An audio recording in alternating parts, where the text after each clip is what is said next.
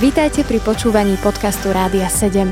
Naším vysielaním reagujeme na potreby ľudí v duchovnej, duševnej aj fyzickej oblasti.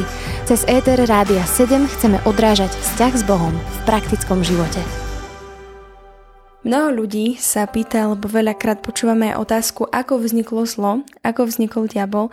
Nachádzame v Božom slove nejakú časť, kde sa o tom píše, alebo je vôbec dobré hľadať odpoveď na túto otázku. Áno, samozrejme je legitimný pýtať sa túto otázku a máme oper aj v písme svetom, že vieme mm, o diabolovi, že existuje, že je, vieme o ňom, že je to padlý aniel, vieme, že mm, jednoducho existuje, že od počiatku to tak nebolo. Je to úplne jednoduché a priame, možno niekedy povedia, jo, čo to vy kresťania hovoríte, keď povieme, že naozaj diabla stvoril pán Boh. Teraz mnohí zostanú zarazení, čo ste povedali. No ale je to tak, ako keď ideme do dôsledku, Pán Boh stvoril každú bytosť a každé stvorenie na tejto zemi, aj mimo tejto zeme, aj v tom nadprirodzenom svete. Takže e, je to Božie stvorenie. A ďalšia vec je, že tak ako nás ľudí, tak aj e, tieto anielské bytosti Pán Boh obdaril e, slobodnou vôľou, aby mohla byť prejavená láska láska, aby mohla fungovať láska. Lebo bez slobodnej vôly, keď sa rozhodnem, že chcem niekoho milovať, tá láska nefunguje. A preto tam bola aj možnosť odmietnúť. A diabol ju využil a stal sa padlým anielom. A práve o tomto, čo si už spomínal, sa píše v knihe Izajaša v 14. kapitole a tam je napísané Ako si len padol z nebies, jasná hviezdo, synu rannej zory, zoťatý si na zem, ktorý si porážal národy. A veď ty si povedal vo svojom srdci, vystúpim hore do neba, vyvýšim svoj trón nad hviezdy silného Boha a posadím sa na vrch slávnostného zhromaždenia Božieho v najďalších krajoch severa. Vystúpim na výšny oblakov a budem podobný najvyššiemu ale si zvrhnutý do pekla, do najzadnejších kútov jamy. Ako keby vnímame z tohto textu, že diabol bol pyšný, že možno to bola tá taká hlavná vec, kvôli ktorému nakoniec aj padol. Prečo si myslí, že je pícha taká nebezpečná? Áno, pravda. Diabol bol pyšný, napísané je o ňom, že bol najkrajší zo všetkých a tak si uzurpoval, že tak keď som najkrajší, tak môžem byť aj najvyšší. Takže áno, je to tak. Pícha je veľmi nebezpečná. Hovorí sa pícha peklom dýcha a je to pravdou.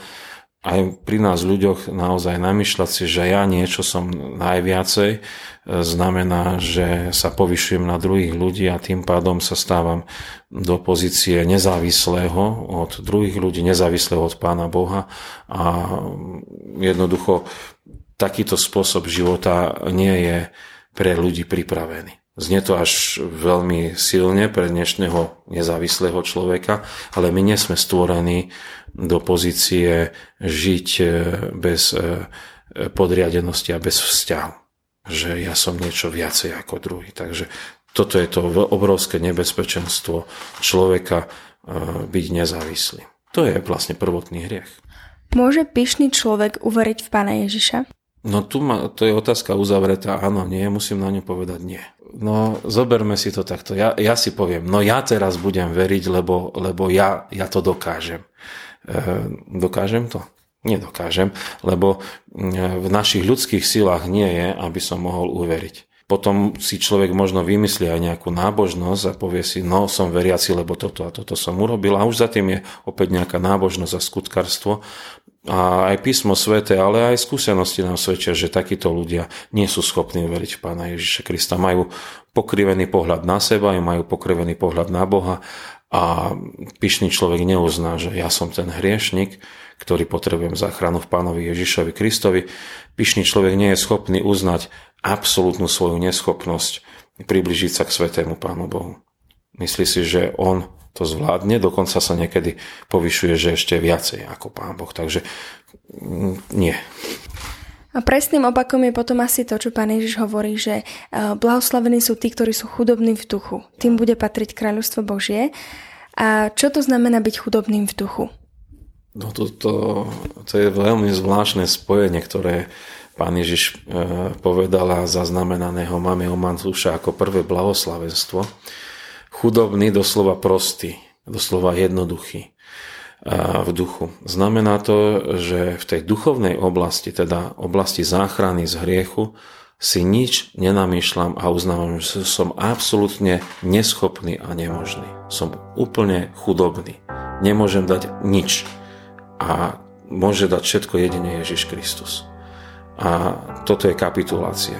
To neznamená, že človek je hlúpy a nerozumný, ale jednoducho uznáva, že tejto oblasti som absolútne neschopný. A to je, to je výborný bod na to, aby Duch Boží konal a daroval nový život, lebo tento človek je prichystaný. Pán Boh takýchto ľudí vníma, vidí a zla, obrovskou láskou nás takto pripravuje a daruje ten nový život. To je zázrak Boží. Počúvali ste podcast Rádia 7. Informácie o možnostiach podpory našej služby nájdete na radio7.sk.